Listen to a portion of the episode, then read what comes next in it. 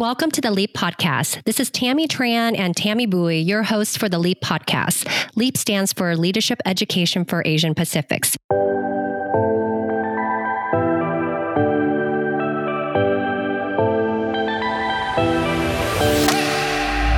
Today, we continue our LEAP podcast series on women in power. This episode is focused on courage as it shows up in leadership. Our guest will share her personal leadership story that spans across the country from Tennessee to Dallas, Texas, and most recently here in Southern California. Liji, thank you for the conversation today, for sharing openly. While most of us are finding the world situation uncomfortable right now, it is good advice to lean in into the uncomfortable and find growth opportunities. Well, Liji, welcome. Welcome to LEAP's podcast. We're so happy to have you. This is the Tammy and Tammy conversation with the wonderful Liji. Um, Liji, why don't you maybe, if, if you're okay with it, would you like to introduce yourself? Because I have stories that we can share about. So go ahead, Liji.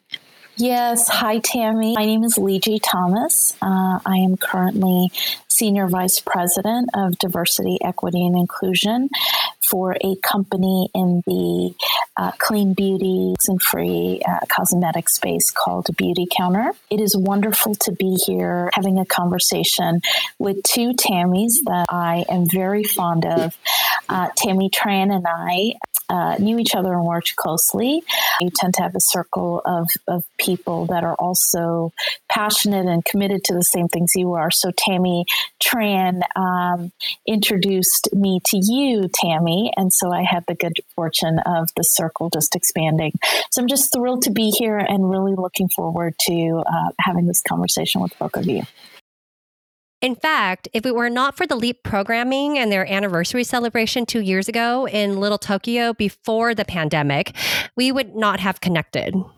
And maybe you can, this is also where you can infuse, if you'd like, the conversation about courageous leadership and what, so if there's a difference you feel between leadership and just being a leader and manager versus really being a courageous leader. So my own um, definition of leadership is um, is is quite simple. Um, is and it's it's leaving people in places better than we found them, and um, an absolute prerequisite for that is courage, um, the courage to deeply engage with people, the courage to challenge status quo, but to do it in a way that meets people and institutions where they're at and brings them along. Um, you know, I think the higher up you go, um, the more uh, is your responsibility to serve the people that you lead. Um, I, you know, I, I people have to know that um, that we care about people, not only about uh, the people on our teams for getting the job done, but that we see and value who they are uniquely. I've seen the power of uh, teams when uh, when there's an enormous amount of trust, and that trust is it's when we trust people's not only their competence but their character, and trust is the currency of high performing teams and institutions. And unfortunately, it's it's one of the casualties of everything I think that has happened. And in certainly in the last year since COVID, is people are looking um, to, you know, where, who are the leaders I can trust? Where are the workplaces and institutions that I uh, that I trust have an environment where I can bring my whole self to work, where I can do my best work, uh, and where I can really build a fulfilling life and career. Um, so I think it's all about leadership and uh, and the authenticity, the vulnerability, but also the courage to show up um, exactly how we are, but to always be on the journey of um, uh, discovering our own blind spots. How can we better serve? Um, you know, anyone that knows me knows I'm a big fan of the mantra that comfort and growth do not coexist. And so always being Uh, pushing ourselves and raising that bar for ourselves um, in our desire to uh, to always ask, how can I better serve the people that I lead? Um, so hope that answers your question, Tammy, but I, I think it's all about leadership. Liji, I just have to say, I love your mantra. I've heard your former diversity inclusion team member still referencing it. Can you tell us a little bit more about that? Um, but yeah, you know, that mantra's all about, you know, if we're comfortable, growth only happens outside our comfort zones. And if you're comfortable, you're not growing. And so I think that applies to us as people, to us as leaders. I think that applies to companies and institutions, certainly in the diversity, equity, and inclusion realm. So I always, I, I try to uh, challenge myself and, and as well as the people I lead. I, I think often the barriers that we put, uh, a lot of the barriers are self-imposed. And so if we can break through those barriers and challenge ourselves, there are no limits to what people can do and, and talent can do. Uh, uh, but, but it happens outside of our comfort zone.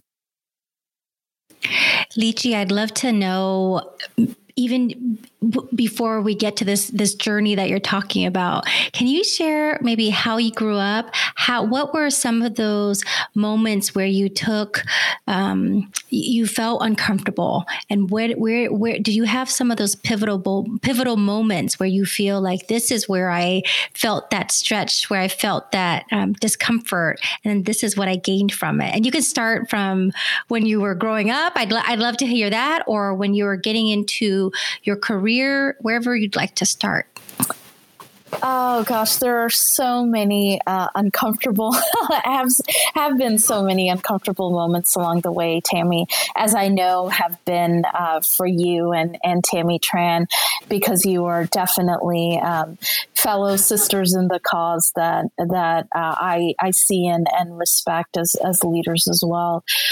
Uh, gosh, everything from, you know, I remember uh, in college, uh, you know, I initially set out Out to, uh, you know, I'm, I'm the daughter of Indian immigrants to this country, and you know, so there was a, a, a kind of prescribed mold for success. You know, whether it's I was initially set to go to law school, and then I worked for a litigation firm in D C and, and decided that um, while it was a great experience, uh, that that I did not uh, envision myself uh, being a lawyer, and, and really had to craft a whole life and career outside of what I initially thought success looked like, and, and success, uh, defining success my way. Um, in college, I, I uh, you know, did did things that, that really opened my eyes. And, you know, I, I actually in, in college lived in um, a halfway house uh, with uh, about uh, uh, twelve ex nonviolent ex-convicts. As you can imagine, that didn't uh, give my my parents any comfort. Uh, but it also challenged my notions of of of people and barriers and.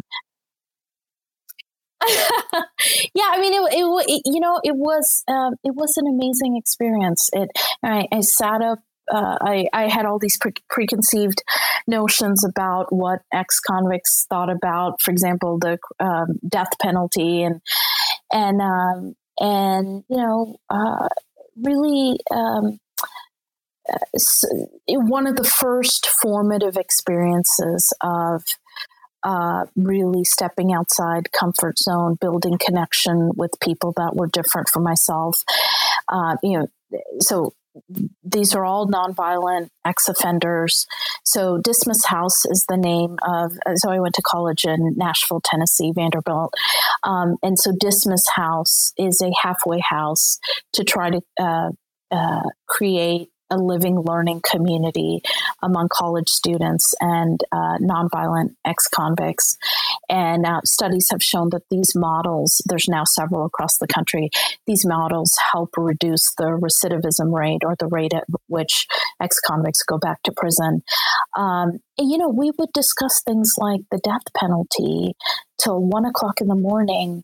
Here I was, um, you know, having the privilege of being a college student at a private university in, in Nashville, Tennessee, with, um, you know, people that wanted the same things out of life as I did, just had grown up on, you know, a whole different life circumstance. And so, you know, there were things like that, you know, not you know, not going to law school. Um, you know, I was at Southwest Airlines when I was shoulder tapped to help build diversity and inclusion for the company. Completely different career uh, shift for me. I had spent, you know, fifteen plus years in audit, compliance, risk management.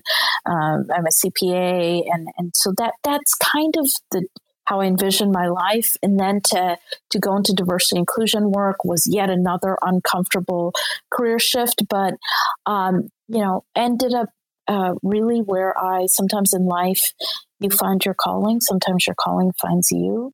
And I, I discovered a whole other um, uh, chapter and purpose in life. And this is, but you know, it, it all came, all of those things. And, and there's been a million uncomfortable situations. All of those things further convict you. And, and I believe there's some great work that all of us are supposed to do. There's something that only you can do. Uh, I mean, even this podcast, bringing together, um, you know, leader, the, your friend, the way we all met. Um, you know, there's, I, I, I believe that there is no such thing as coincidence in life. Um, but if you stay, if you play small and you stay safe, you'll never realize the full measure of what you were supposed, what you were put on this planet to do. And that often means being uncomfortable. Okay. Yeah, yeah, yeah, yeah. Okay. So, Liji, how do you know when you've done enough? What questions do you ask yourself when you think about taking that next leap? Um, and when I think about leadership or visionaries or people who really change the world, they are people who are constructively discontent with status quo and always looking at how do I bring people together? How do I break down any artificial barriers to um, uh, uh, inclusion? Uh, and, and how do I create an environment where people can come together? You know, because the real currency of the future is in ideas, and it's in connections, and it's in things like what you ladies are doing, podcasts and, and gatherings of people who can really re-envision new solutions to old problems. So uh, yes, kudos to organizations like LEAP and and so many other people and, and institutions that are, because if the last year has uh, laid bare any truth, it is that there is no, we will not go back to, in some ways, thankfully, because the old normal uh, didn't really work for a lot of people, that we've really got, uh, we have to write a new chapter in the way um, uh, the way we come together, the way business is run, the way institutions come together. And it is now a non-negotiable, um, uh, that that non-negotiable that you have an environment that uh, uh, that really creates connection, breaks down barriers, and, and the people and institutions that are poised to lead are the ones that can effectively create Um, truly inclusive and uh, uh, and environments of trust that are truly inclusive and unleash uh, full human potential. And so, Tammy, I you know again, I, I I think we are all aligned in terms of not only the the uh, the value of organizations uh, like LEAP, but that uh, visionary leadership that is so necessary to write this next chapter of society and corporate America uh, is, there's never been a time when it's more sorely needed. Liji, I think, I mean, I, I love what you say about how, um, you know, there are all these uncomfortable moments in our lives, but you know, what's the opposite of uncomfortable? It's being brave, right? It's, it's basically, you know, pushing yourself forward. And I think that's how, to your point, Liji, earlier, it's how we met, right? I mean, we don't work on the same teams. We don't work in the same areas, but for, for whatever reason, we were able to kind of move beyond that uncomfortableness and have conversations and find that, that link to each other. And in fact, I think Tammy, um, I think perhaps you met Liji um, at a LEAP event, or at least, you know, had an interaction with uh, with LEAP during one of LEAP's um, anniversary celebrations about two years ago before the pandemic. And I remember that was just a great gathering of, of people um, that that work in different spaces. And and if it wasn't for an organization like LEAP, we There's may not have been connected. Change, and certainly in the last five years, um, I did relocate from Dallas, Texas to Southern California about uh, two and a half, three years ago for the opportunity to, to head up diversity inclusion at, at Southern California Edison.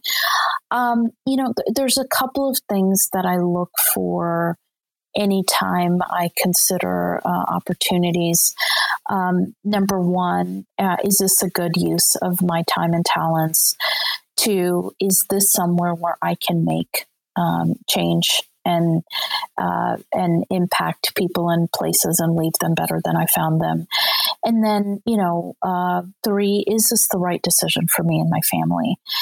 And um, you know, if if your if your desire to serve and to make impact uh, is is it feels like calling, and and and you're always kind of looking for that. Um, what what I have found is those opportunities uh, open up, and um, and you know it, opportunities are tied to people. Continuing to build uh, the community of people, whether it's mentors or sponsors or friends or colleagues, uh, is absolutely critical. Um, and you know I I found the you know. Early in our lives, you know, it becomes about success. At, at some point in your life or career, it becomes about significance. Where can I have the most impact on the most number of people? And, you know, how long have we been talking about diversity and inclusion in corporate America? The truth is that very little has changed. And so, uh, you know, there's... So while I loved my time at Edison, I hope collectively we were able to make transformational change. You know, uh, in, in I was there for two and a half years, and you know, it is certainly um, it, it was a it was a bittersweet decision to leave.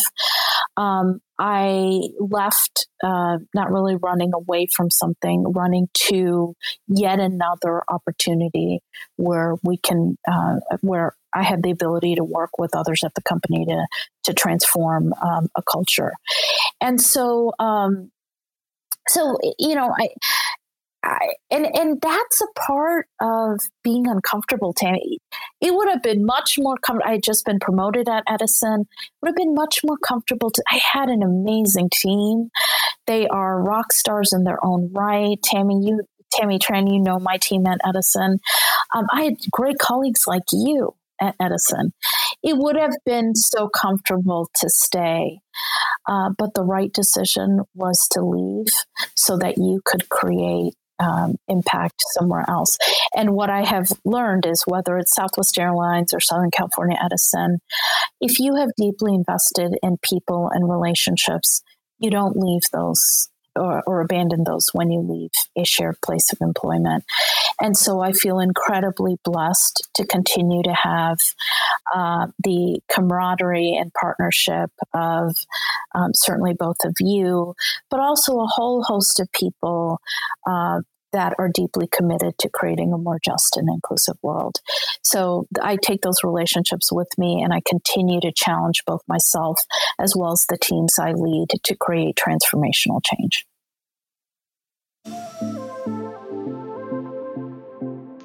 Hi, this is Linda Kutagawa, President and C E O of LEAP.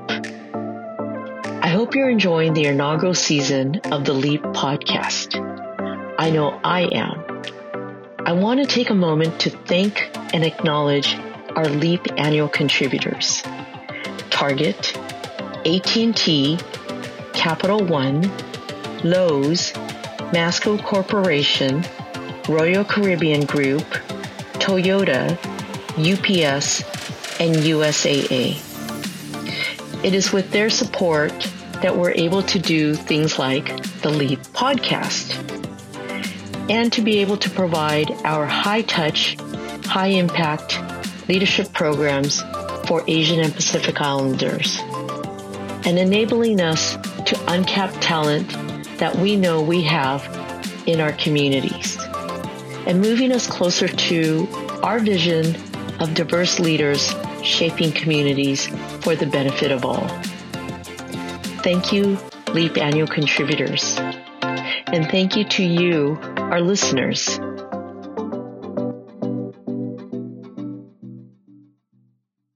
A question for you, because I I, um, I met you just a couple years ago, and based on what you share with us, um, you've been you've done really well in corporate America, and it hasn't been um, at one company, right? You start you were at Southwest Airlines, you came out here to from Houston to California at Southern California Edison, and made a huge difference here, and now you're at another company, um, and I think that's just in maybe five, you know, less than five years. And so can you share a little bit about, with us about how you were able to kind of make those changes so quickly? Um, and were there times when you kind of second guessed yourself or questioned, like, you know, how do I get here? Do I need to pinch myself? Um, I would really, I think we would really love to hear about that, because that's, that's a lot of change. And, um, and, and it's all also um, a trajectory of success, right? You've, you've adding on to your career. And I, I think it's just fascinating watching you, Liji. If you can just talk a little bit about that, that'd be great. I, I would say, Tammy, that um, e- our, the journey is never really done. And I would say that the only time you fail is when you think the journey's done. So in each of, certainly at Southwest Airlines or Southern California Edison, the journey continues, but it, it is continuing with, uh, you know, I always been asked, what's the best use of me at this time or at this moment? And so if if you've been able to sow some seeds or, you know, or, or, or be a part of a group of people that have made some uh, headway or in transformational change for a company, for example, at Edison, you know, um, we, uh, you know, and I, I'm always intentional to say we, because it, you don't ever, no one does anything great or transformational uh, alone. You've got to have a great team. You've got to have partnership. You've got to be able to break down silos. So, um, you know, when I say we, it's very intentional. I mean, Tammy Tran was such a great colleague to me at Edison. There were, I mean, you know, she was in uh, government affairs. I was in diversity inclusion. Uh, yet we had a shared commitment, as do so many other people who are still at Edison that are continuing the journey there. Um, you know, part of that being uncomfortable is always being constructively discontent. What more can we do? When we were at, when I was at Edison, we collectively led the largest data disclosure around our workforce uh, on August twenty-fifth of um, twenty twenty. Um, And, you know, looked at everything. That's awesome, Liji. I'll, I'll chime in here and first say I am so grateful that you have this outlook of not just success as a, a success as significance.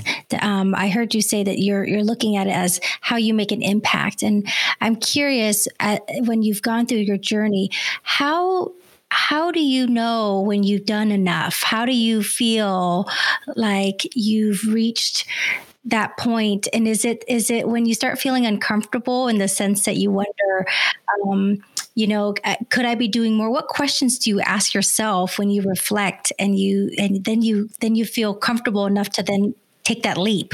Um, maybe I'm asking multiple questions in one, but I feel like when you're uncomfortable, you don't, it's hard to then feel like you have, where do you land to? So is it just this constant state of um, knowing that that's the case? And so then what do you do about that?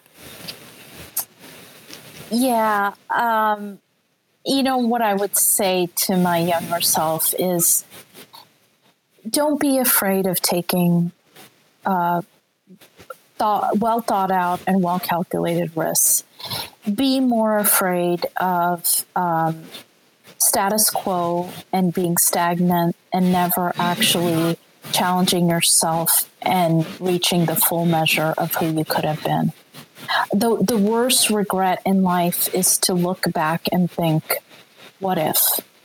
Um, I knew as wonderful as Edison was, and as much as I loved working with people like you, Tammy, and my amazing team there and the great leaders that I had, I knew if I didn't take this leap of faith, um, you know, this, this role I have now, I'm a direct report to the founder and C E O of Beauty Counter.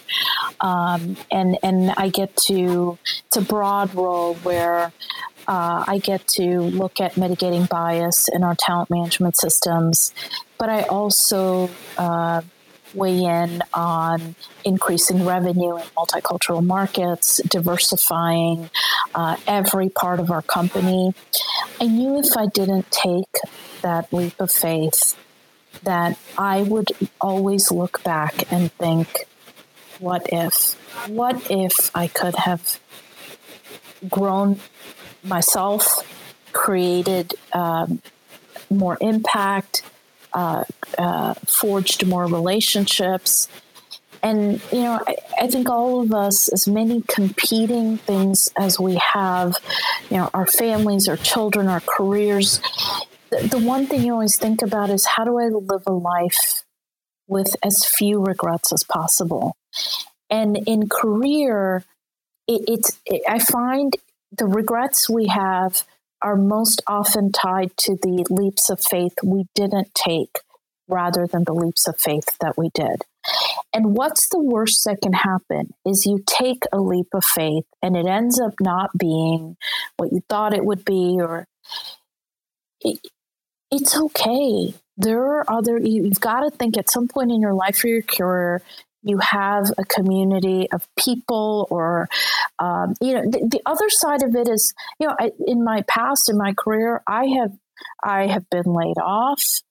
Uh, there have been times that I have gotten less than per, uh, performance evaluations that I didn't think were fair, or that didn't.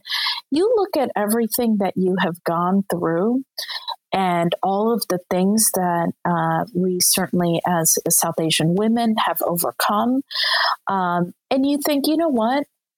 I have uh, everything in me to take, continue taking those leaps of faith. And if you can envision the worst case scenario, worst case scenario, this goes south or this ends up not being the right decision. Um, what every, what, you know, forty plus years of living has taught me is that, uh, that even if things go south, I've got a great community of mentors, friends, um, colleagues, that you're going to be okay. And so go for it. Go for those leaps of faith, challenge yourself, step outside the comfort zone. And my experience has been the things you will regret are the times you haven't. Just, you know, there's, there's some fundamental, don't burn bridges, continue to value your relationships. People invested in me all along the way. People saw things that I didn't quite see in myself at the time. And I'm trying to pass that forward now. And I'm trying to not only challenge myself, but when I see people on my team, or, you know, certainly as the daughter of Indian immigrants, I grew up um, being told, be the quiet girl in the back of the classroom that works really hard and then serves her work up to someone else to help other people become successful. You get into corporate America, that's a recipe for disaster. You have got to be able to challenge yourself, but to also be able to tell the story of how, it, and I think that comes from knowing yourself. The deepest journey, the longest journey any of us will ever take is the journey inward. What are your strengths? What do you do Uh, better than ninety-five percent of people? And then how do you use those unique gifts to best serve other people in the world? And if you can figure that out, opportunities will always come to you. It may not be the right opportunities or the exactly what you want, but doors will continue to open for you if you are aligned with your unique gifts and your desire to deeply serve in this world. And I believe that in my heart of hearts. Uh, you know, there's, there's a quote, follow your bliss and doors will open where there were previously only walls. that has served me well. And I, I feel a deep sense of gratitude, but also a deep sense of responsibility, certainly in doing diversity, equity, inclusion work, to continue to hold myself to uh, a high bar. It doesn't mean I'm perfect, but it means that I'm always going to continue challenging myself and continue building relationships and, and trying to create transformational change in the institutions where I serve.